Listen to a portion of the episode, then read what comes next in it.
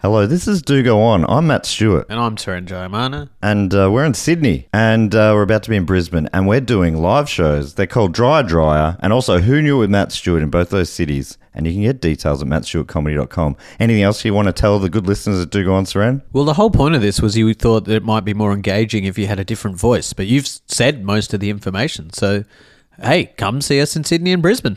Yeah, that was engaging.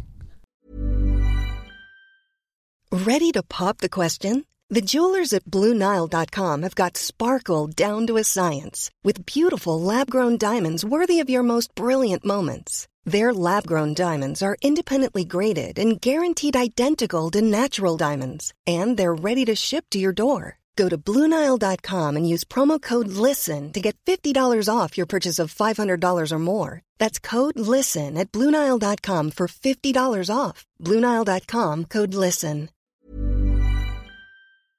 This podcast is brought to you by Squarespace, the all in one website platform for entrepreneurs to stand out and succeed online. Whether it's your first ever website or your business is expanding, Squarespace makes it easy to create a beautiful website and engage with your audience. Upload video content, organize your video library, and showcase your content on beautiful video pages. You can even sell access to your video library by adding a paywall to your content. Cha-ching. You can help with written content on your website with Squarespace AI, which I use to write this next sentence, so check this out. Generate instant, personalized results that know and show your brand identity.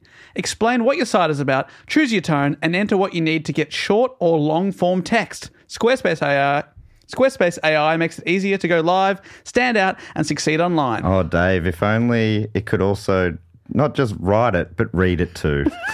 And edit it. hey, sell exclusive content on your site by adding a paywall to sell memberships or courses, or sell files your customers can download like PDFs, music, or ebooks. Man, it's starting to sound like I'm obsessed with money.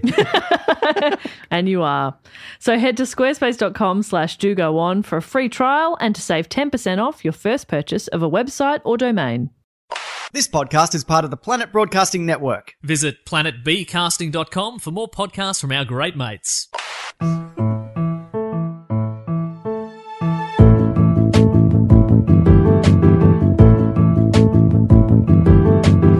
Hello and welcome to another episode of Do Go On with me, Dave Warnocky, and then Matt Stewart and Jess Perkins. Oh, okay. How do you do? And then, oh, until you said okay, I didn't realize that he ranked us there, sort of. Is that what you're okay? I- and them oh, them. Okay. with an M. Yeah, them. So it's me versus you Oh, two. he was he was ranking us. Seriously, you want to go against us. I reckon You I- want to go up against? Oh my god! You what a fucking idiot! Are That's you real serious? dumb. That's you real want to go dumb. up against us? Yeah. We I thi- are I'm the assuming- sassiest I'm and the assuming- second sassiest people on this podcast. Jimmy's joking. He can't take on the might of the Sass twins. Sass twins. Yeah, right. I, uh, I was bluffing and you called me. It's a real rank thing there too, isn't it? Because it's like Dave up top, and then those two shitheads Yeah. Then the down at rest. the bottom. Is that what you feel, Dave? now I love you guys and I'm really sorry and I don't want to fight because I'd lose. Otherwise, I Smart. would want to fight. Just to put it on the record. Okay, interesting choice. That's smart, I guess. and the Sass twins win again. classic Sass, classical Sass. All right. Which is sort of like the name of the song, A great song. and the similarities end there. We're all big fans of classical gas. We Yes. all are. Mason Williams. I'm more well. I'm more a fan of the bit in The Simpsons where Lenny requests classical gas. Play classical gas! Dun, dun, dun, dun, dun, dun, dun, dun, dun, dun. Mm, Great track. It really, really is. Hmm, it's in the dish. Great Australian film. Great, great film. Great, And real the great film. similarities end there. It's late at night, and um, we're going to lose our minds. So that'll be fun. We look forward It's to the going to be next- real fun. next hour and a half of that. Anyway, let's get into the report for this week. Now it's Mr. Matt's turn to report. I love it when you call me Mr. Matt. To get- you were joking downstairs before about everyone else going out for beers on this Thursday night and us having to come up here and do a school report. So you are going to be Mr. Matt this week. Uh, and to get us on topic, because Matt has written a report that Jess and I don't know what it's about, we- he's going to ask us a question. All right, question time. so my question to you is: It's very self-referential, so you guys are probably in a, quite a good position to be able to answer this. But also, Is the answer Dave? Or Jess. fuck, all right, well, if you're going to get it before I even today's episode is about Dave and Jess. Yay! Legit been qu- requested on multiple occasions. My favourite subjects. The question today is Mm. whose life story, so it's a li- someone, it's a person, whose life story includes connections to do go on favorite topics like World War One, the Academy Awards, Walt Disney, Oof. Queen Elizabeth II, What the fuck? and James Bond. How? Some of them are tenuous. Are they alive at the same time as many of these things? yes. Is it the same that everyone in that sentence was alive in the 20th century, just like everyone in this room? Yes. no, no. There's no. Some grazes and some like deep, deep involvements. So they're probably English, maybe? All right, let me let me ru- um, narrow it down a little bit. Which which author's life story includes connections Author. to World War II, the Academy Awards, Walt Disney, Queen Elizabeth II, and James Bond? It's a tough one. I, I imagine you wouldn't get it. What if I threw in Cadbury chocolate? Wonka? No. You were which Is it Ro- author? Roald Dahl? it is Roald Dahl. oh. I'm giving the point to Jess there. Yeah, because 'Cause- I said Wonka. And Wonka was kind of based a little bit on Roald Dahl himself. Actually, apparently, I was so. just calling Matt a wanker and I misspoke. but don't tell him. Lucky I got away with this one. That's Roald Dahl. Roald I love Dahl. Roald Dahl. Very cool. Are you going to Awesome. go through and tick off all these references? I think, yeah. I, well, I, I I created that question as I was writing the report. I'm like, oh, another one.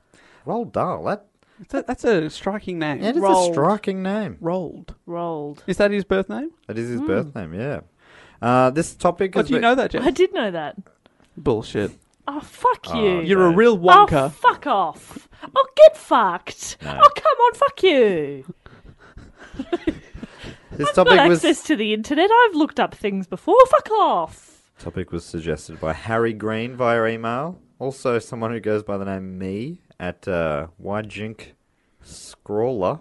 Andy CT at SuperAndy83. Kevin Flanagan via email. And also Oscar Ed 51 at Oscar Ed 51. Very popular request. Was yeah, quite a popular request. Roald Dahl was born in Landaff, a district in Cardiff, Wales, on the 13th of September 1916.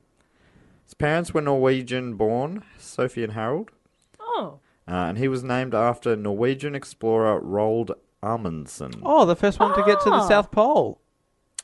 Yes, That's true. He's the Yeah. first ever man. Oh, I that know enough? that too. is that another? co- That, I could call that another connection to maybe what? the- Oh, and then when you say Shackleton. another connection, it's another rainbow connection. Muppets. Muppets. Here we go. All Fucking right, we're nailed gonna it. rack up a bunch here today. If we're going, if we're going that. uh, I'll find a that way. tenuous. You'll find a way. All right. I want you to link it to all 104 episodes, You got it. including the one about Roald Dahl, which should be easier. admittedly. Maybe. Uh, his sisters had similarly unique names. Sisters. Okay. Um, who that we've reported on has sisters? Okay. Cleopatra. Marie Curie. There we go. Fuck yeah. All right, this is gonna get tedious. um, and that yeah, they had pretty unique names for Welsh children as well. As well. Astri, Astrid. Alfild, and Else. Else. E L C E S E. Is that Elsie? What else? Else? No, just Else. Else. It's probably else. Elsa. Elsa. Yeah, yep. As a child, Norwegian was Dahl's first language, uh, which he would speak at home, and he spent many childhood summer vacations staying with his grandparents in the Norwegian capital of Oslo. Uh, when Dahl was three years old, his sister Astrid died from appendicitis at only seven years of age. Hmm. Mm. Houdini. Uh, in his autobiography, Was also once seven years old. Also had the problem with his appendix, remember? That's why, and he died. Oh. Do you remember that episode? Yeah, I do. It was my report. yeah, I do remember that episode, Dave. Fuck off. Um, can I ask for a moratorium on on tedious links? Maybe just note them down, and at the very end, give us all 104, please, God, Dave this and is Jess. this is interesting, isn't it? That he wants us to stop interrupting and let him do his report instead of jumping in with references to things that nobody cares about, like oh, I don't know, football clubs or bands. It is draft period at the moment in the AFL, Oh. and um, yeah, the Saints. Sorry to cut you off there, Matt, but if you could just go on with your report. Just to remind you, this what you interrupted there was me telling you about Roald Dahl's seven-year-old sister dying. Yes. Which reminds me of a famous magician. Uh, in his autobiography, Dahl later wrote that Astri was far and away my father's favourite. That's me being him. That's why I said my. there. Soon after a death. Soon after a death. It's weird that you chose that one as your favourite doll. Fair enough, Matt. Fair All enough. right. Soon after her death, struggling with grief, his father, Harold Dahl, passed away from pneumonia. Dahl wrote, My father refused to fight, so he died. Brutal review from a three-year-old. Yeah. I mean, he wrote that later on. I know, but like, to, it's like, come on, Dad. Yeah. Spoonful of concrete. Harden the fuck up. He, well, he was just saying he was so heartbroken from his. I daughter. know, I get what he's saying, but it's a, it's a brutal thing for him to say. I think when, as a three-year-old, you lose your dad and your your older sister, you probably end up being, I don't know, I don't want to make excuses for the man, but you probably learn learn to um, hide your emotions a bit or something. Mm-hmm. I don't know what I'm talking about. Like, I n- understand the world. what a fucking waste of space I am. Yep, no, we're we're not arguing with that. We got the concrete over here, Matt. Sass queens are turning on each other. No, sorry, Maddie. After considering moving back to Norway to be closer to family, Dahl's mum decided to stay in Wales to make sure her children received a British education, uh, which her husband believed to be the best quality in the world. Rold was sent around to many different schools. He initially studied at the Landaff Cathedral School, but after causing mischief playing practical jokes, he copped a beating from the principal and was transferred to St. Peter's boarding school, which he fucking hated fucking hated it. It was real tough. Um, then he was transferred to a high achieving private school named Repton. Didn't have a good time there either. He's he did not enjoy the school system.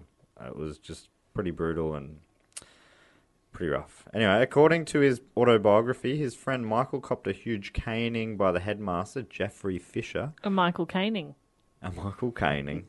Hello, I'm I'm whipping the shit out of I'm you. whipping your your oh, oh, horse. Oh, okay. Whipping your rocks. He knows. what You're he did. next. um, so Jeffrey Fisher went on to become uh, his his headmaster. There went on to become the Archbishop of Canterbury, Oh. which I guess you could relate back to King Henry VIII because he sort of started the religion that he's the head of. Anyway, Tenuous. um, so anyway, Jeffrey Fisher as Archbishop of Canterbury crowned Queen Elizabeth II in 1953. So Hmm. that is I didn't see the link.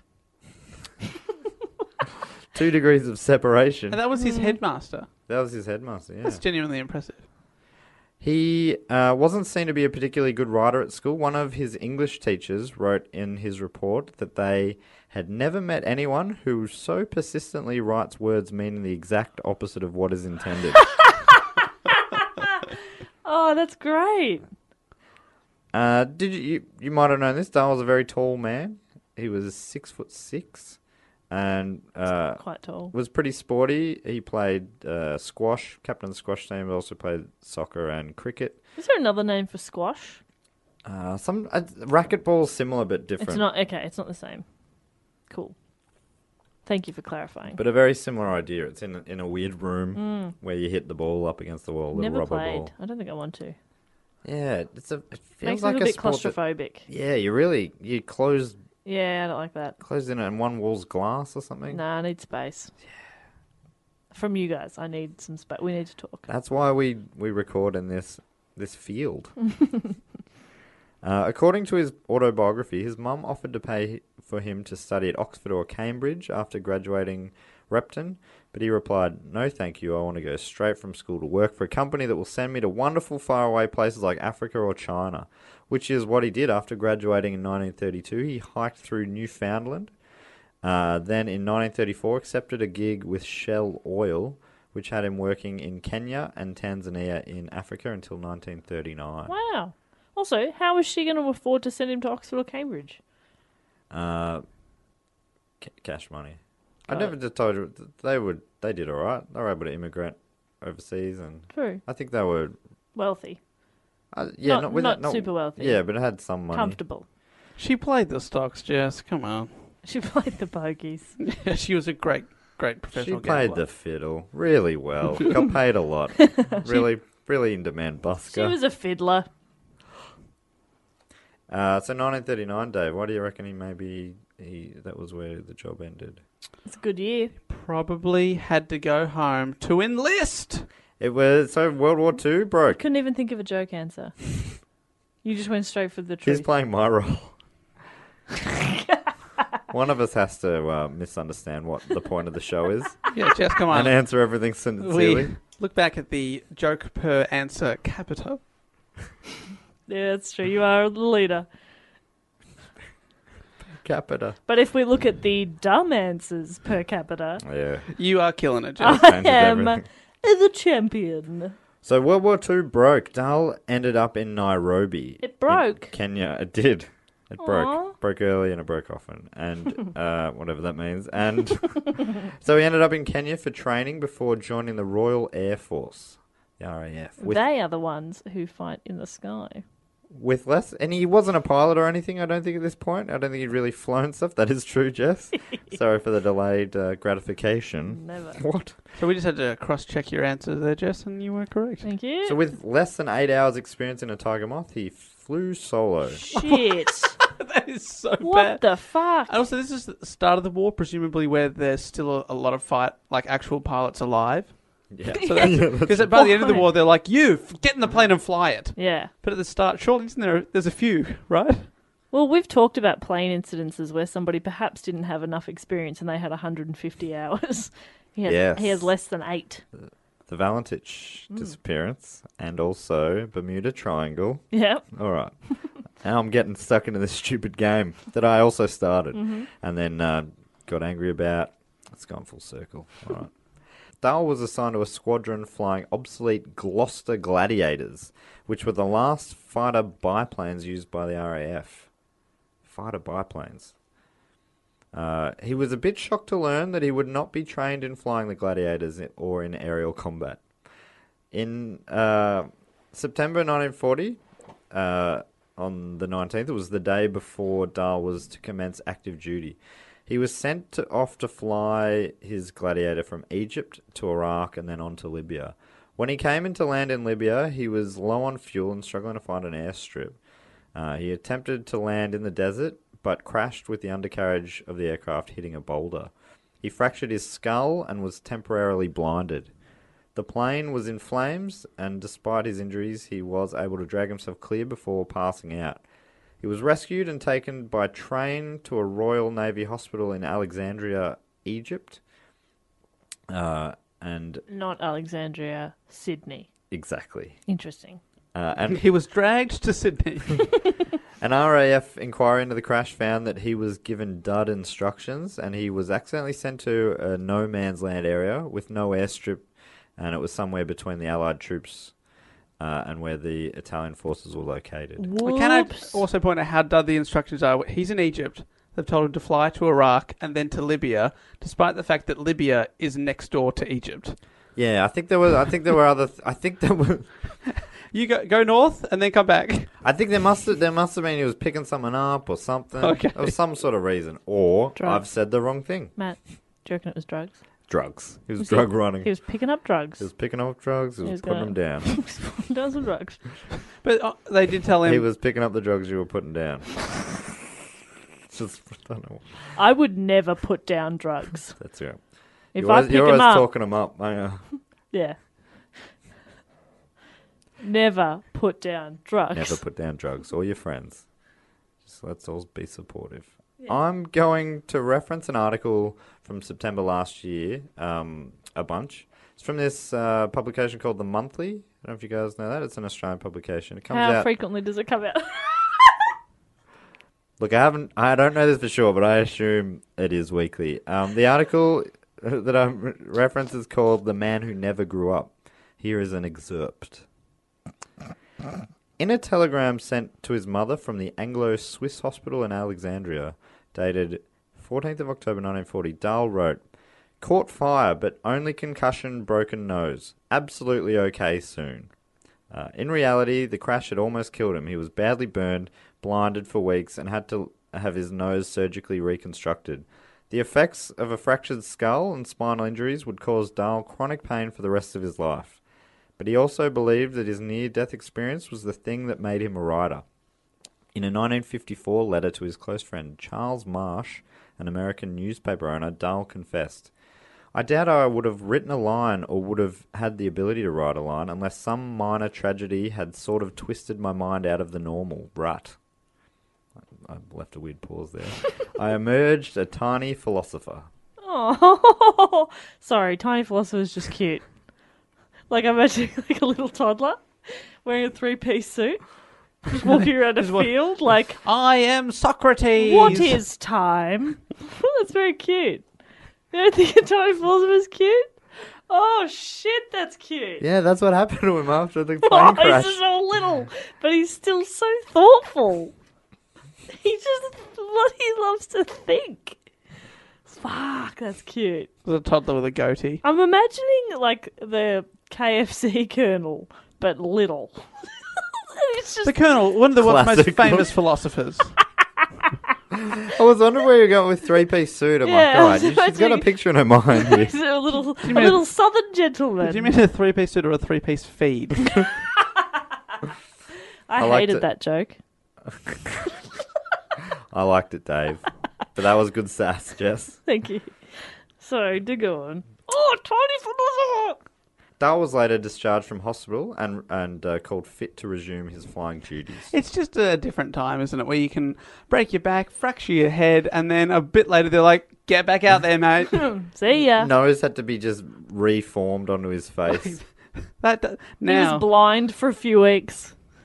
You'll be right out you go. Go fly a plane. Uh, throughout 1941, he took part in aerial combat in the Mediterranean, taking part in the Battle of Athens alongside the highest scoring British ace of World War II. Highest scoring at uh, Miss Pac-Man. Yeah, I thought that was a weird term as well. I looked it up and it. This guy was uh, his name was Pat Paddle, and he was uh, Pat paddle. Pat Paddle. Pat paddle. His that was his that's what he's known as. Yeah, Pat Paddle. Real- Pat paddle. Real name might even be better than that, maybe not, but his real na- birth name was Marmaduke Pattle. and he chose Pat. I mean, I, Marmaduke Yeah, Marmaduke. paddle. the Duke Paddle. Fuck. That's good. Such a good name. Duke paddle. Put it in a list. That's top 10 we've ever had. I'd love to see that list written out. Yeah, anyway, not now. Don't, put the pen down, Dave. Sorry. I meant later. That's the second Duke we've had. So anyway, so hi- second high, uh, sorry, the highest scoring British ace of World War II, Pat Paddle. So that just means the most kills. Is that what that Oh. Yeah, means? most kills. And to be a, to be an ace, I think you've got to have shot down at least five plus. I think that's what it was, five plus. No, you planes. got to do the the queen and the king. You got to do them. You what gotta a be- complicated system. Ace is a cool nickname. Yeah. Fuck. Now I'm stuck with Bop. Two years later, you've gone. Ah. Is it too late? you, went, you went too early. Bop ace, ace bop. You can combine them. You, No, thank you. You'd, you'd make a, you'd be making a huge mistake, but you could. I just want you to know that the option is open. Thank you. Anyway, Pat Paddle. So um, he was believed to have shot down as many as 50 enemy aircrafts during the war. It's me in a plane shooting them. Oh, thank goodness. I thought you were having a stroke. Dahl later described the battle as an endless, uh, an endless blur of enemy fighters whizzing towards me from every side. 22 German aircraft are believed to have been taken out in this battle, as were five of Dahl's squadron, killing four Allied pilots, including our man Marmaduke. Pat Paddle was taken out. Yes, and that's in The Duke. 1941. So he took down 50 planes in only less than a couple of years, which I have no idea, but it s- sounds like that is. Yeah, impressive. but that's let's say like twenty five planes a year. Cause it, so he was only in there for the it's It's like one a fortnight. one a fortnight. yeah, whoop de frickin' do. But it, he, if I'm reading this right, he was the highest scoring British ace of the war, and he died with the war 41. having four years to remain. Is that no, right? no one caught him up. Yeah, wow. Wow. If I'm reading that right, but I may Where not is be. their work ethic? Shoot down more planes. It's really disappointing. Yeah, it is. Looking back, But do you know what it is? I mean, that sort of attitude comes from higher up, and I think management need to maybe it- put in place some sort of goal system. You've really got to have ownership over your work. yes. Otherwise, you're not motivated. Blame Churchill. Yeah, it's Churchill's fault.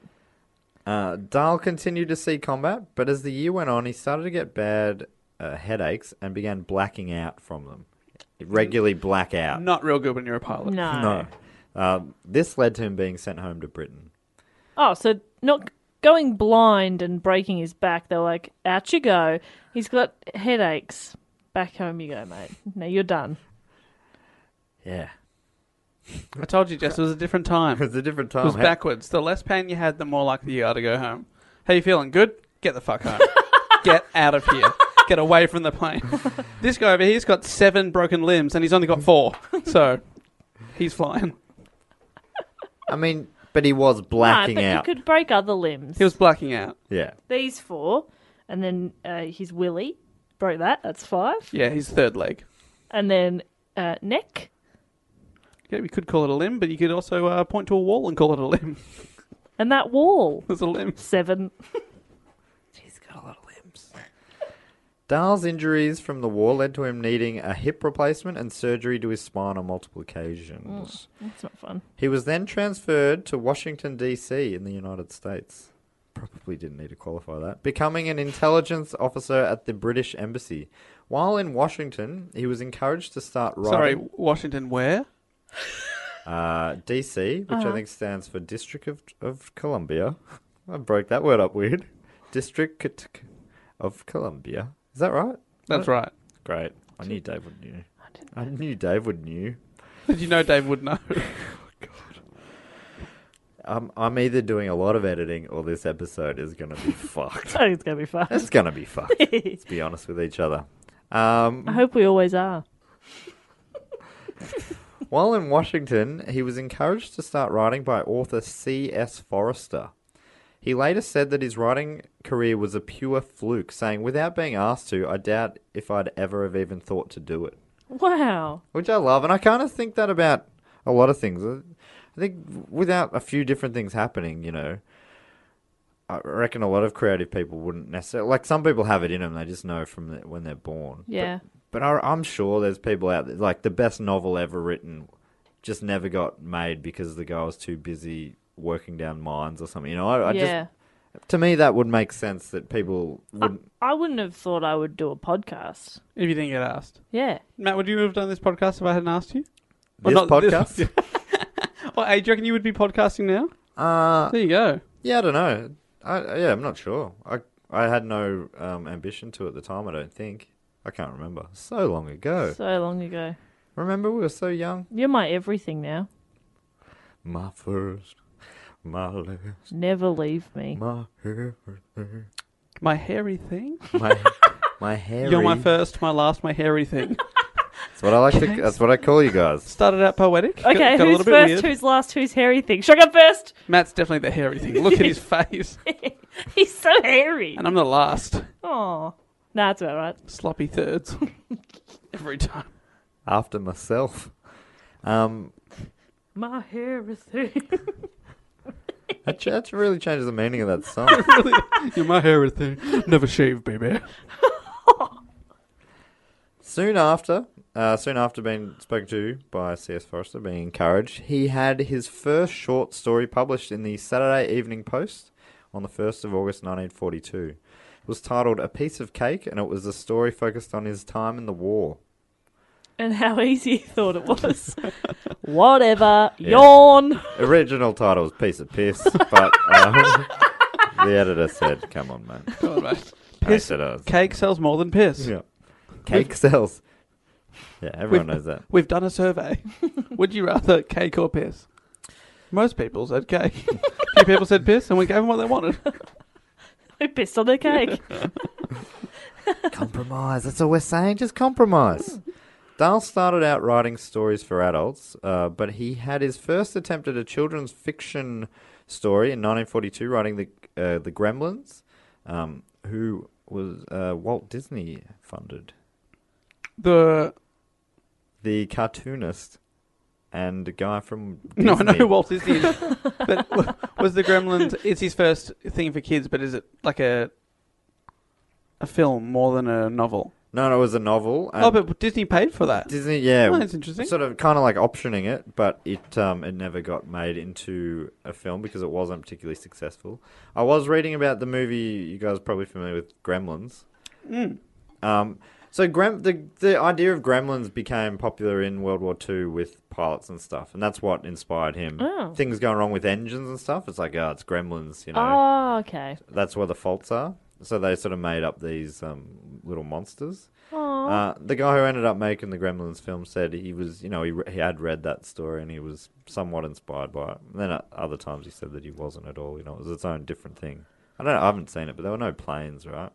Maybe there were. What the fuck? I also haven't seen it, Jess. The Can't Simp- put them in a I microwave. wonder if the Simpsons episode, you know, the Halloween episode Oh, of the Simpsons with the Gremlin on the bus. I That's- wonder Oh, if that that's so maybe was based on. scary. it. I'm That's not actually sure. terrifying. That yeah, episode. I didn't like that. So yeah, so it wasn't particularly successful, and he, he went back to writing macabre stories aimed at adults uh, throughout the 40s and into the 50s. Uh, in 1953, Dahl released a collection of his short stories entitled "Someone Like You." It was Never mind, I fart was the inspiration for the Adele song. I, I googled I glu- googled it to look into the the store uh, the book, and that was by far um, the the most common result on Google was the Adele e song. Fascinating story. A little just a, I thought I'd throw in a little fascinating story there. Was that was that fascinating? Was it that Yeah, you Googled something yeah. and something else came up? Ah, I'm losing confidence in that story. Google "You're My Hairy Thing" and see what comes up. My first, my last, my hairy thing, my heretic. Um, Your hairy dick. Yes. Enough about it. All right, let's move on. Uh, so, someone like you was it was very well received by critics and went on to win an Edgar Award. Have you heard of the Edgar Awards? After Edgar Wright, the director of Shaun of the Dead. It's actually uh, close. Edgar Uh, Allan Poe. Edgar Allan Poe. Hmm. It's weird they didn't call them the Poe Awards. then you could then you could win a po poll. While, uh, so wha- while he is famous for his children's novels, he also had a lot of success writing for adults, um, winning uh, two further Edgar Awards, uh, which are presented by the Mystery Writers of America. One of his most famous short stories for adults, The Smoker, which is also known as The Man from the South, went on to be adapted for the screen a few different times, including by Quentin Tarantino and also for Alfred Hitchcock's television series Alfred Hitchcock Presents. What was the Tarantino one? a, a- a segment in his 1995 film Four Rooms. Oh, You regret asking now. No further questions, Your Honour. Uh, this is again from that monthly article uh, about talking about his adult stories. Dahl's adult stories are uh, still a disturbing read. They share in the weird imagination that makes his children's fiction so satisfying, but are shorn of the boisterous and counterbalancing humor. And unlike in his children's fiction, cruelty tends to triumph. Weak characters are humiliated, and cunning ones glory in their conquest. Hmm. In 1953, same that same year as the Adele song he wrote came out, uh, Dahl married actress Patricia Neal. Familiar with her, Dave? Jess? No. I, I didn't know her name, but she was an accomplished thespian. And uh, Neal, thespian. accomplished thespian. I pronounce my P's as B's. Uh, Neal, who would uh, go on to win the Academy Award for Best Actress in 1963. wow. Wow, what role? What a power couple. Uh, it was the movie HUD, which I've never heard of. H U D? HUD, HUD. Yeah, I haven't heard of that other. which is what Kate Hudson was named after. Her- And then from that, the Hudson River named after her. yeah, well, after Kate's son. that doesn't make sense at all. That would be Hudsonson. And her name, her son's name was of course River. River, yes. It was just very convenient that the river happened to be a river. yeah, that is convenient. That's lucky. Convenient. If Yeah. it wasn't, Poof, that'd be Thank weird. God. they were just pointing at things and saying that's Hudson River. Oh, it's a river. Go away, good. Anyway, they were married for 30 years, uh, from 1953 to 1983. And Dahl and Neil had five children Olivia, Chantel, Theo, Ophelia, and Lucy. In 1960, here's, here's a, he had a pretty tough time in the 60s. In 1960, when Theo was just four months old, his pram was struck by a taxi and sort of pushed into a bus uh, in New York City. And for a while after he survived, Oh my god. for a while after he suffered from uh, hydroph- hydrocephalus, uh, which is an acc- accumulation of cerebrospinal fluid within the brain. Oh, Uh, due to this, Roald Dahl became directly involved in the development of a device which was able to alleviate the problem. wow. The device uh, was the Wade Dahl Till valve.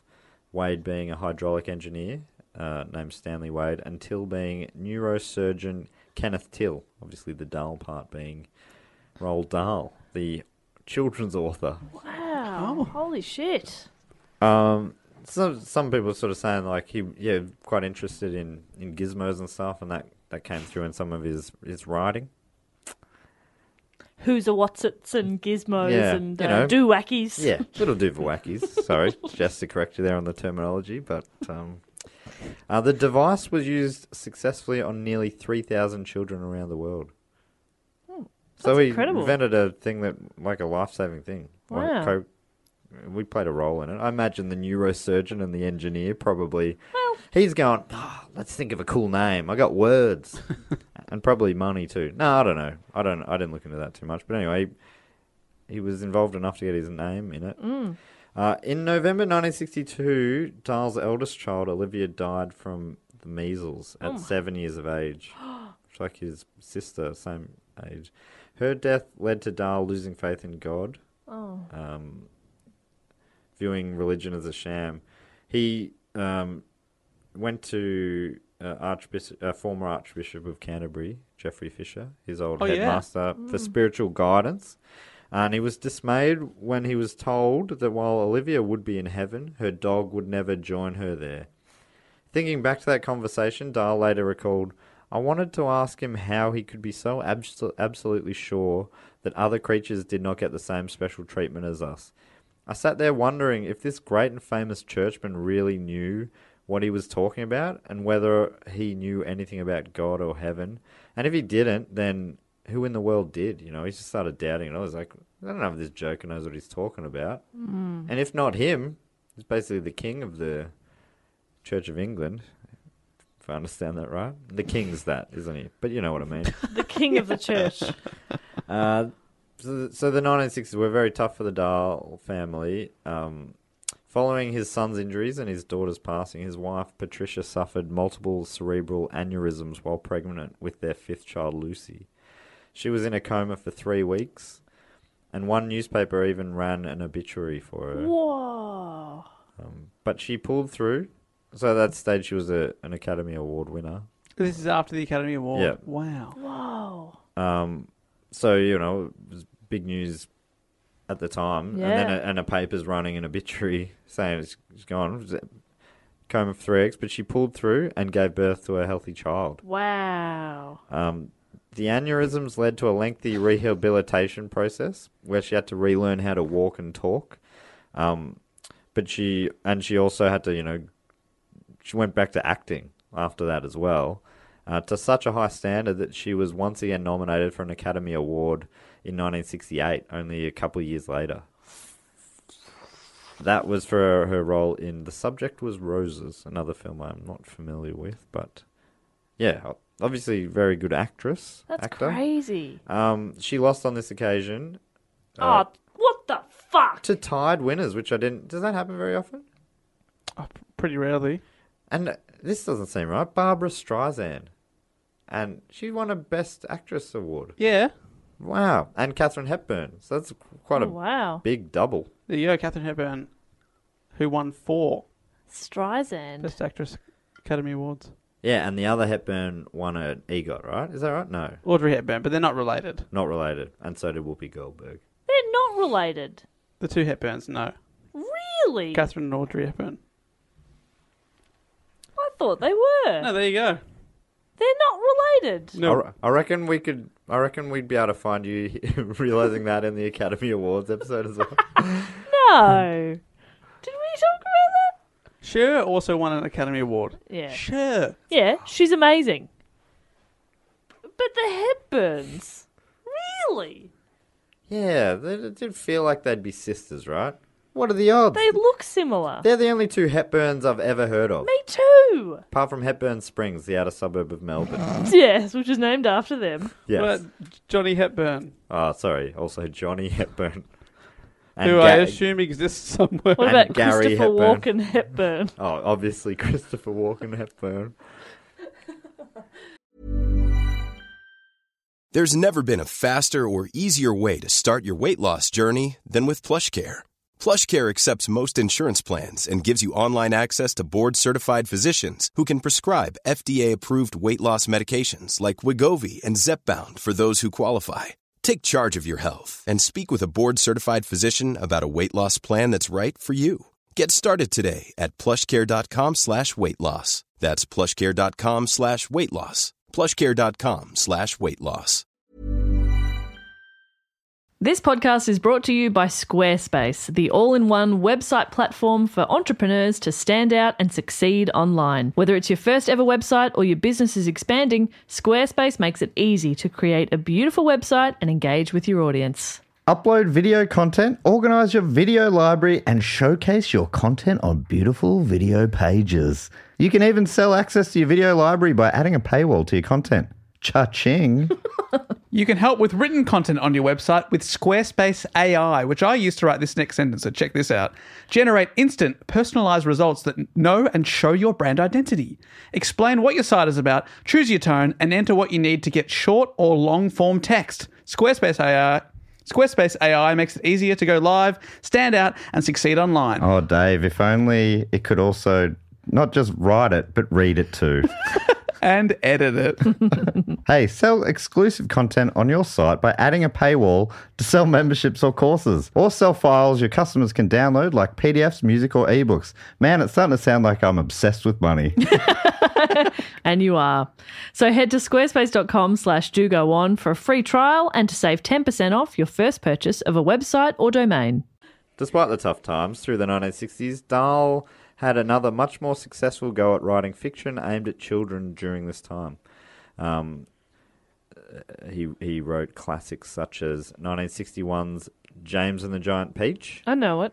Ooh, a film that terrified me as a child. I loved it. Really? I didn't like how he was treated badly by by the uh, step.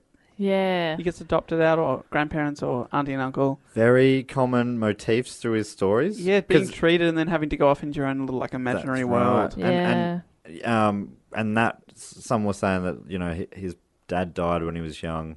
Or, a lot of orphans.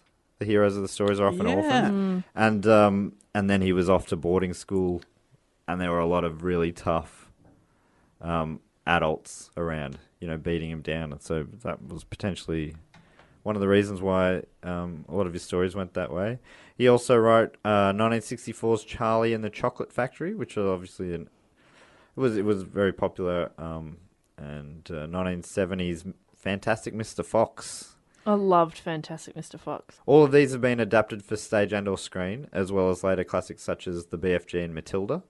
Um, and, and many of those becoming really big hits, like Charlie and the Chocolate Factory and The BFG um, were adapted for screen multiple times. The big question is Gene Wilder or Johnny Depp? There is no question. It depends on what you're talking about. Who? Who? d- Oh, sorry. The question: Who did If it the- worse? Johnny Depp. if the if the question is who smuggled small dogs into Australia, um, then I think it is. That was a question, yes. In the 1960s, Dahl also wrote some screenplays, uh, including adaptations for two Ian Fleming novels. Is it? we Oh, talked about this, didn't we? He did one of the Bond movies, and then also Chitty Chitty Bang Bang. That's yeah, right. that's right. Yeah. That's the Bond link. So Chitty Chitty Bang Bang. You Only Live Twice was the Bond film, and also Chitty Chitty Bang Bang. Uh, he also began writing the screen adaptation for Charlie and the Chocolate Factory, but after failing to meet deadlines, the job was taken away from him. It was taken over by David Seltzer, who uh, changed the storyline in a few minor ways, but uh, Dahl was unhappy with these changes, and he ended up disowning the film and was particularly disappointed with how he thought it placed too much emphasis on Willy Wonka and not enough on Charlie uh, which is pretty well il- illustrated by the fact that the movie version They changed, the, name title. from Charlie and the Chocolate Factory to Willy Wonka and the Chocolate Factory. Um, that film came out in 1971. His disappointment led him to refuse any further remakes of the book or its sequel, Charlie and the Great Glass Elevator, in his lifetime. So a remake, obviously, with Johnny Depp was made not until after he passed away. Spoiler alert. Uh, do you guys picture a certain kind of illustration with Roald Dahl books? Yeah. Absolutely. Yep. Uh, yeah, I, I totally do as well. That sort of it's pretty loose and scratchy. Scratchy. Yeah. Yeah. Um, I I'm was- imagining the witches. yeah, totally. Yeah. I was a big fan of the Twits. The twins. Yeah. Yes. Um, did you realize though uh, that illustrator he only got on board with the 1978 book The Enormous Crocodile. Oh, I remember that one. And the illustrator's name was Quentin Blake. So for the Yeah. first, you know, fifteen, you know, years or so of him writing children's books, they they people didn't have those pictures in their heads when they were reading along. Hmm. Not until 1978, and from then on, sort of. Uh, th- this is again quoting from the Monthly. There's a paragraph here about Blake. In Blake, Dahl found an artist who perfectly captured both the humour and the grotesquerie of his writing, which is a fucking sick word, grotesquerie. So good. Blake's line drawings are one reason why Dahl's books have not dated. Unlike the visual style of Enid Blyton's famous Five series, the present day appeal of which is self consciously retro, Blake's illustrations are essentially timeless. And in their zest, they fairly bounce off the page, with a kinetic energy that complements Dahl's own enthusiastic choice of words, and the physical transformations to which his characters are so often subject. Okay, so I've touched on a little bit of dodgy stuff about him. Oh. I was going to say, he seems pretty good. Yeah, apart from just being a little bit backwards, but oh. Yeah, and um, anyway, this is sort of the, the most controversial thing about him is probably this. Uh, I didn't know a lot about him uh, before reading up on him this week. He killed several people. You know, it, A day. wha- it was a habit, I'll but be- it helped him right. I'd be interested to know if, if you guys knew about this. I, I definitely didn't. Um, he was a bit of an anti Semite. Oh. No, I did not know that. Do you know that, Dave? Did not know that at all. Yeah, that fe- it feels wild that he's still like have like movies are being made out of his books. He's still seen as like a legend, but it, yeah, pretty full on. Um, this is what what he said once to a reporter. There's a trait in the Jewish character that does provoke animosity. I mean, there is always a reason why anti anything crops up anywhere. Even a stinker like Hitler doesn't just pick on them for no reason. no. I see. But at least he said Hitler was bad. That's true. That, that he is said he true. was a It's stinker. He doesn't agree with Hitler. But he doesn't pick on him for no reason. Yeah, Hitler what had a point. wild thing to say. He said that to a journalist. No, Yes. not good. Um. So now I'm going to give you some sort of some people trying to make excuses for him a bit. Okay. He said there were other examples of, of similar things that he'd said. Um, Steven Spielberg directed the film adaptation of uh, his book, Dahl's book, The Big Friendly Giant, in 2016. He's Spielberg's a Jewish filmmaker. I don't know if you've heard of him, Steven Spielberg. You guys. No. Um, No, but I'm willing to hear him out. when he was asked at Cannes, uh, Cannes Film Festival about these things, uh, he said, I wasn't aware of any of Roald Dahl's personal stories. I was focused on the story he wrote. Later, when I began asking questions of people who knew Dahl, they told me he liked to say things he didn't mean just to get a reaction.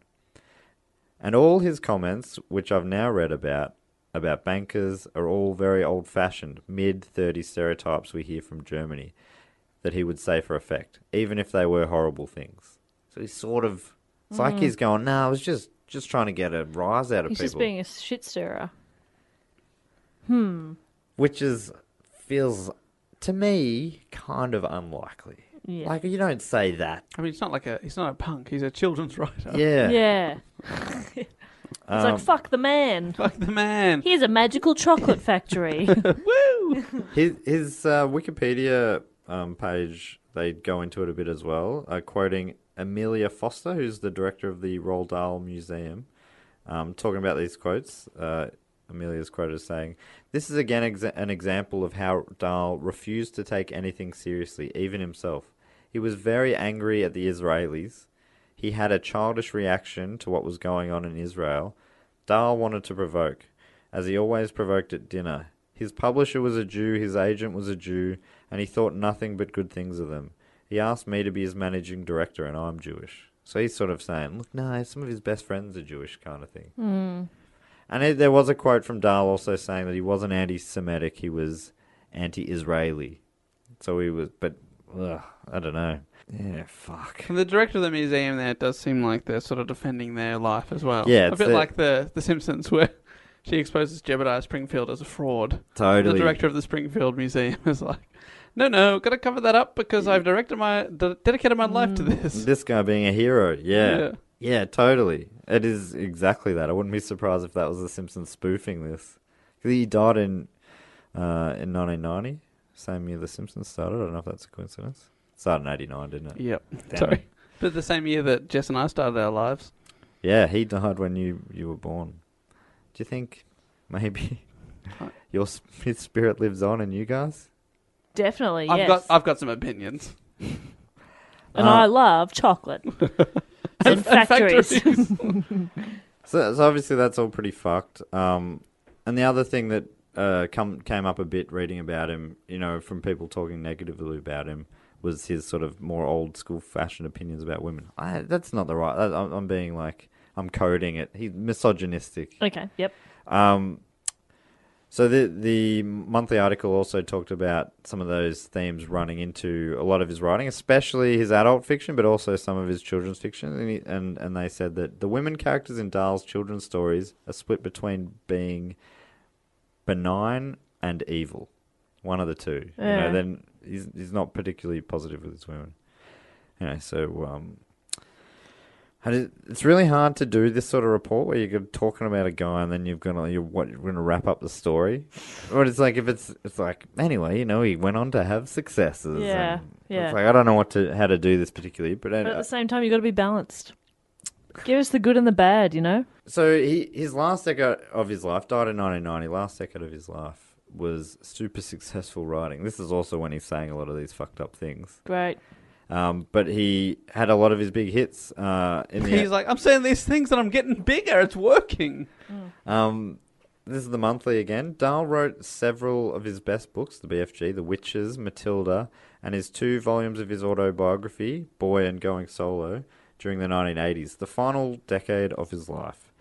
He had been re-energized by a second marriage, so he divorced after 30 years, um, and and remarried basically straight away to a woman named Felicity Licky Crossland. It'd be Lissy. It'd be Lissy. No, Licky Nah, is not- Licky. L I double Licky, licky. Call her Flicky Licky. uh, with whom he had conducted a long term love affair. Oh, That's also a cheater. How many Academy Awards has Flicky Licky won? Yeah, what? who's Who the fuck is Flicky Licky? who's cheating? Not an Academy Award winner. Get your bloody house in order, rolled. Rolled.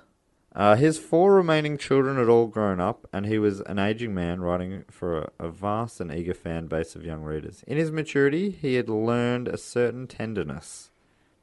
Not for everyone. Uh, He got soft with age. Probably For no. everyone except a certain type. Yeah, women. I said two certain types, which is a large population of this planet. Yeah, I'd say yeah, quite quite a large population. Um, probably no one who has read The Witches has ever forgotten the book's ending. Have you read The Witches? I have not because I do not know the book's ending. I have read The Witches, but I don't remember how it ends. Oh, well, that's interesting. So uh, this monthly I think as article. soon as I say it, as soon as you say it, I'll know. All right, let's put a spoiler alert in case you want to read The Witches. Yeah, spoiler alert, if anyone's about to read The Witches. Skip forward a I- minute. I, I've seen the movie as a kid, which I found I remember finding quite scary. That was one of the things, you know. Oh, didn't, all- didn't they turn the boy into a mouse? Yeah. And, all the and the witches pretend to be women. Women, you know, Yeah. they're very pretty, but underneath they're hideous freaks, which is And some wasn't- people are saying is like a that's clear. That's him being a bit Mm. like women underneath. You know, don't trust them. They're all hiding something. Well, that's just true. Um, can I? So he turns the little boy gets turned into a, a mouse, and he spends basically the whole time trying to get turned back into a boy, Yes. but he doesn't. That's right. Yeah. Which okay, is pretty, I do pretty- remember. So there, I'm going to read the last few lines out of it, which uh, this monthly article also um, quoted. Well, you, you uh, sum that up nicely. He doesn't get turned back into a, a boy. Mm. And this is a little dialogue between him and his uh, Grandmother, yeah. How old are you, Grandmama? I asked. I'm 86, she said. Will you live another eight or nine years? I might, she said, with a bit of luck. You've got to, I said, because by then I'll be a very old mouse, and you'll be a very old grandmother, and soon after that we'll both die together. Yeah, brutal. So he's a boy going, I know how long mice live. Yeah, I've worked out the average age of a mouse. Which seems long. I didn't realize mice live that long. But anyway, um, Well, maybe when they're living with a, a, an elderly woman who looks after them, yeah. And Out ju- in the wild where cats can get them. just as a like a boy, imagine like his and sort of saying like that's rolled sort of all right, that's how it is. Move on. My dad died. He just died. He just kept yelling that all the time. My dad died.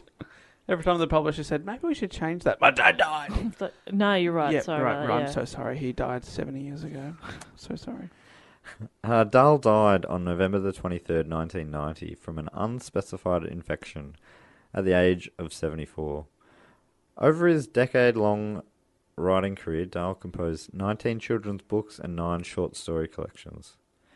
Dahl's popularity in Australia, in parti- uh, at least, is still very strong. Um, over the, the last decade, each of Dahl's leading children's titles, Matilda, The Witches, The BFG, and Charlie and the Chocolate, Chocolate Factory, have all made roughly $1 million in local sales. Just in Australia. Yeah. Wow. Books. How about them? Um, So he would have been mega rich. yeah. I mean, that, but all of those sales then are after he died. So, but uh, he was selling even better during his life, I guess. But uh, yeah, he's just one of, he's just an evergreen sort of popularity wise. I don't think a lot of people know about the hate in his soul, but That's funny. Uh, I'll finish with this line f- again from the monthly article that I obviously love so much, which I should link to if anyone wants to read it in full. Um, and this is quoting Dahl. I believe that mentally I am a sort of overgrown child. Child. Child. I'm an overgrown child. Child. He wrote in 1986 for the Sunday Times. Um, he described himself as a giggler, a lover of childish jokes and knock knocks, Um, my ears are burning. a chocolate and sweet eater. Ooh. And a raging anti Semite. Oh. Jez. Is and that a- the next part? and a person with one half of him that has completely failed to grow up and understand that Jewish people are just people too. One half of him has failed to grow up. Which half? yeah, it's He looks down at his legs at just like, Children's like legs. seven year old's is it- legs. is that God tiny damn- philosopher? God damn it.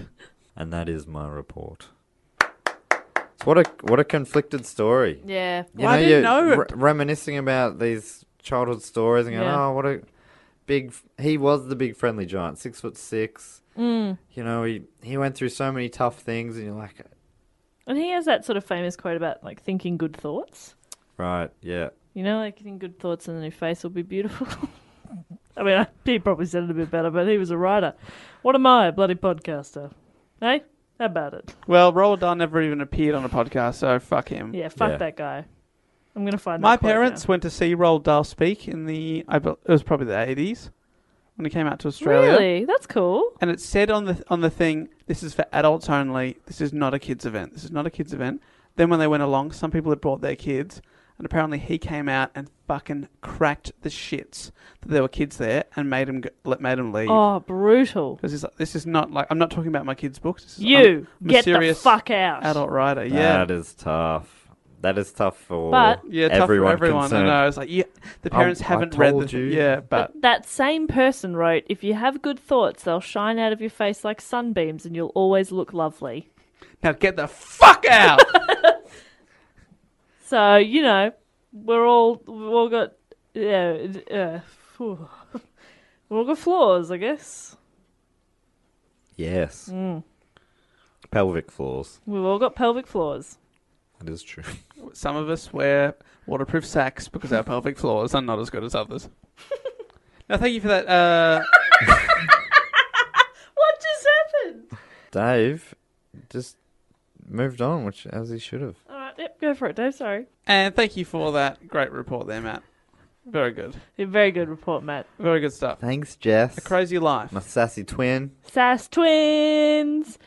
Do, do, do, We'd like to do, thank do, you. do, We'd like to Sass thank twins. Roald Dahl for, for ever living so we could talk about him. And we'd also like to thank everyone that supports the show in any way, just for downloading it, you supporting the show. Also, Harry, me, Andy, Kevin, and Oscar for suggesting the topic. Yes, thank you Did guys. you guys know that he was a bit of a. Is that why you asked us to do the topic? Are they also anti-Semites? No, I just thought maybe they were like. Anti-Semites. Because, you know, it definitely added another dimension. Oh, man, I still haven't gotten over it. I only learnt that yesterday.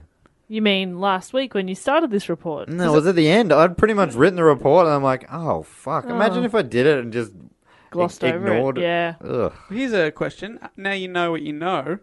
Are you less inclined to want to engage with his material Yeah, in your life and Yes. Mm. int- introduce it to future generations of your family? Or are you a bit like, no, I don't want to read that now?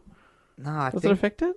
I think it does affect me. I can't I can't separate that well like others can between art and the artist. I find it hard to do That's why you can't watch me do stand up. because I know you're such a bad, dark-souled person. But the comedy's so, comedy's so good. good. oh, it's so, so good. Political, biting. so, geez, she's po- she's Fuck, political, she's, poignant. Just put down the mirror. I can't stand to look at myself and the rest of society. yeah. yeah. That's how I feel. Jess, I didn't realize what pathos meant until you adorned the stage Adorned. With pathos. with pathos. It was everywhere. Oh, wow. She was hanging it from the ceiling. Ornamental pathos. I thought it was a like a. oh, Yeah, I didn't realize it was actually just a decoration. There's a curtain on the stage. Anyway, let's thank some Patreon peeps. Yeah, so what we're trying to do here is uh, thank everyone that supports the show through Patreon. Patreon.com slash do go on pod for all your Patreon needs, including uh, where you can get uh, bonus episodes of the show if you support us there. And a little shout out at the end of the episode. And uh, Jess, we got some people you'd like to thank that support us through Patreon. I do have some people I'd like to thank, and I do need to apologise early because I'm gonna say your name wrong, and I'm sorry, and God bless you. What's the game this week, Dave? I was going to say uh, the game could be giving them a Roald Dahl like children's book title, oh, okay. you know, like Charlie and the Chocolate What if Factory. it's just them and the giant something? okay. It's them and the Giants. Something great. So the first person I want to thank from Swansea in the UK is uh, Sherry John Jones. Sherry John, C E R I. What's that, Dave? C E R I. Sherry. Sherry John or Jones. Cherry. Cherry John Jones. It's a great name either way. It's a good John name. Jones. John into Jones works well. Yeah, so good, right? So thank you very much. Sherry John Jones and the Giant Duvet. The giant duvet. Where were you going with that? If you can own some one giant thing, you do not want a giant duvet. Why not? It'd be so snuggly. Oh, I'm imagining like giant, like it's big enough to wrap up my house. Yeah, then your house is snuggly. You got a whole world under there. Oh, that's so snuggly. and it's all snuggly. you live in a snuggly world. And you can get under there to get away from your, abu- your abusive adoptive parents. Yeah, imagine the adventures you could get up to. Dave. Hmm? It's like life is one big pillow fort. That's exciting. That's really exciting. Excellent. Um, and the other person I would definitely like to thank as well from Prenton is Toby Channon. That's another cool name. Shannon. Channon, Shannon, Channon. Channin. Shannon. Channon. Toby. Chan- Toby Channon. Toby Channon. Thank you, Toby. And the giant. Uncle Toby's bar. Toby Channon and the Giant Uncle Toby's Bar. I'd read that. We're discovering I'd that, read that. I'd read that. we're discovering that Roald Dahl may, be, may, have, may have been a genius after all. It's harder to come up with than we thought. Disagree. This is very easy. All right, Matt. hit- Next. What do we got? Uh, I'd love to thank, if I may, uh, John Failner. Fauna. That can't be right. John Failner. And he's from Marrickville, New South Wales. Oh, please come to our show, John. Marrickville, yeah, that's in Sydney, right? Yeah. John. That's like there's a famous thing in Marrickville. What's the famous Marrickville thing? And what's his name? What? Oh, It's just a fucking what? beautiful, trendy area. Yeah, but what's his story? Oh, sorry. You What's his dildo. name again? John John Ah. Fa- Falner. John Falner on the giant athletics track, Yes. nine kilometers in circumference. Oh, it's huge. No man or woman has ever completed it without stopping for a piss break. You could definitely run nine Ks, Dave. No man or woman can. Wow. And so, what kind of adventures does he get up to? Mainly training for the big run. You've given him a burden. I'd also love to thank, uh, from Nelson in New Zealand, Leroy Emmanuel Flynn. Oh, Leroy Triple banger. Emmanuel Flynn. Triptych. apart from Pat, Pat Paddle, that's the best time we've had on the whole show. Leroy Emmanuel Flynn. Nelson, New Zealand. All right, so that's it's good Leroy stuff. Emmanuel, and I'm gonna I'm gonna give you a run up, Jess, and you're gonna give me the. Don't think, blank your mind, blank your mind. Let's just see what it's happens. here. already pretty blank. Leroy Emmanuel Flynn and the giant Banana. Wow, she got a run up for that. banana. Banana. Man, he's going to have potassium for days. Lucky bastard. Well done, Leroy. Enjoy. right. Enjoy, uh, Joyride. Thanks so much for the support, Leroy and John. My two favourites this Well, week. I'd like to thank a couple of my own favourites. All the way from incredible place name coming up, Broken Arrow, Oh, Oklahoma. fuck yeah, that's good. That's really cool. I'd like to thank Robert Chimenti. Chimente. Robert Chimenti. Chimente. Oh, that is a that's man. The names today have been great. Very good names. Robert Chimente and the Giant. Crispy chicken sub. Oh, okay. And Banana was dumb. Robert He kept loves chasing it. He kept chasing like Crispy little little bit more. Chicken. Sub, because I you still can't just haven't- have crispy chicken. It's got to be in something. I haven't finished yet. no, I'm done. I'm done. Robert Chimenti and the giant chicken sub. Crispy chicken sub. Great. Thanks, Robert. We appreciate you listening in bloody Broken, Broken Arrow, Oklahoma. I wonder if because Broken Arrow is the name of a, a '90s film starring John Travolta and Christian Slater. Is it? I wonder if that is where he lives in a '90s action film. I think so. Uh, I think we can safely Robert- assume that. Robert uh, Chimonti in the giant 90s action film. That's way better. There it is. There it is. Very, very cool. And I've, I've got one final person to thank Okay, this great. week, and All right, they are great. from uh, Manchester. Manchester. Manchester. Uh, Okay. And that is Jack Marshland. Marshland. Ooh, okay, Matt, this is marshland. you. Ready? I'm giving you a run up. I think that's Marsland. I, me- Uh, I, I think Reading it over may, your shoulder it there. may have auto-corrected. I do apologise. What we do is we write down each of your names at the start, and it didn't recognise Marsland as a word, so it was like, Marsland. did you mean marshland? So I'm going to say Jack Marsland and the giant marshland. Very confusing. Oh, that's very good. But that was Matt's go. God, you're selfish, Dave. Look, I came up. Fuck you. If you come up with giant crispy chicken strip sub, whatever I said, then you deserve a second go. It's carryover champ, and I won. You deserve a second go because you fucked the first one. I begged for a second go off mic. I said to Matt, please, Please. let me do that. And thank you, Jack Marsland and the giant marshland. I'd, well, it's unfortunate because I'd really blanked my mind. I was ready to say something. That takes a lot of It does mindfulness. take a lot of mindfulness. I'm really mindful right now. Dave, but you filled it with marshland. Sorry, Jess Perkins and the giant. Deesh.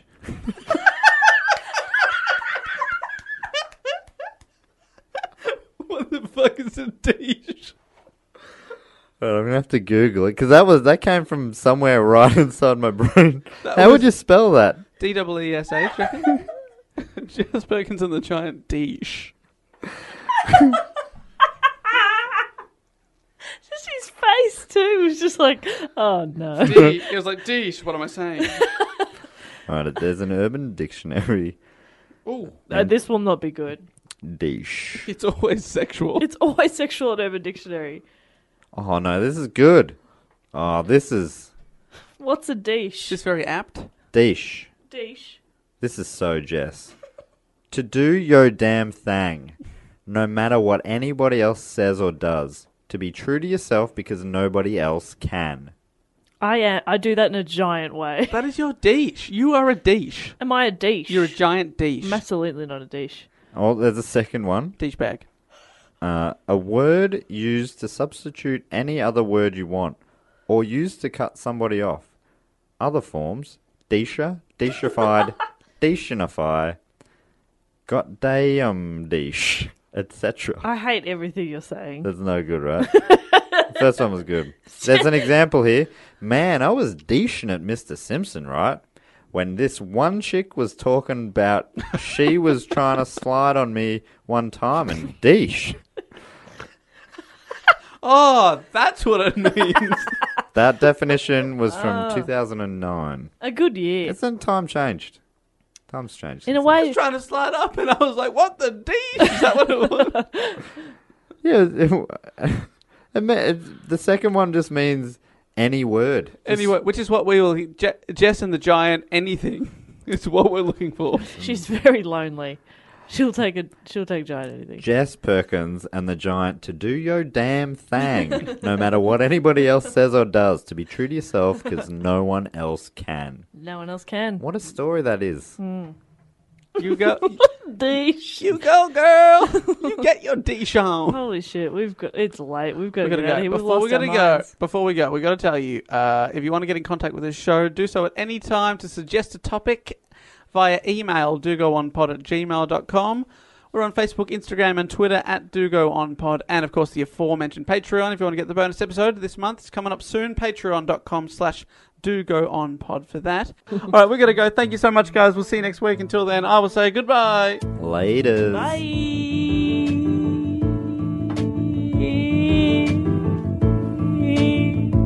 Jess is flying past the mic. Bye. Nah, see ya. This podcast is part of the Planet Broadcasting Network. Visit planetbcasting.com for more podcasts from our great mates. I mean, if you want, it's, it's up to you.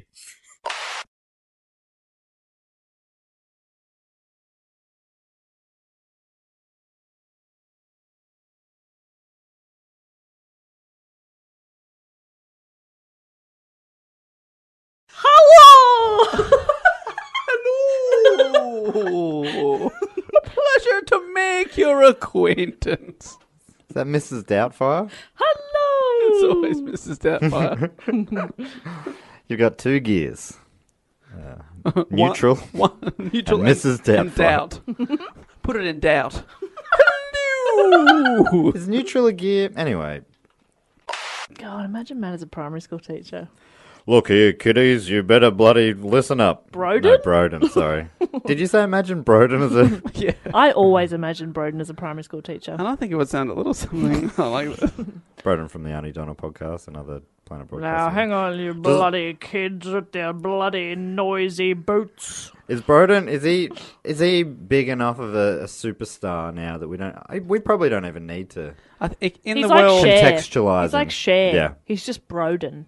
How many other Brodens do you know? but in the world of celebrity voice impersonations, it goes Michael Caine, then Broden Kelly. They're Yes. the two go-to. Hey, can you, you? All right, I want to hear you guys just very quickly before we really piss off everyone listening, especially for the first time. Dave as Michael Caine meeting Jess as Broden Kelly. Hello, Broden. Ah. I'm Michael Caine. Oh, bloody hello, Michael Caine. I like your movies. I'm Broden Kelly. A pleasure, sir. I'm Michael Caine. I do my little skits and riddles and I play an angry man, but on the inside, I'm a nice man. and, I, and, I, and, and, and I've won two Academy Awards. Dave, are you Michael Caine or Tiny Tim? what day is it today?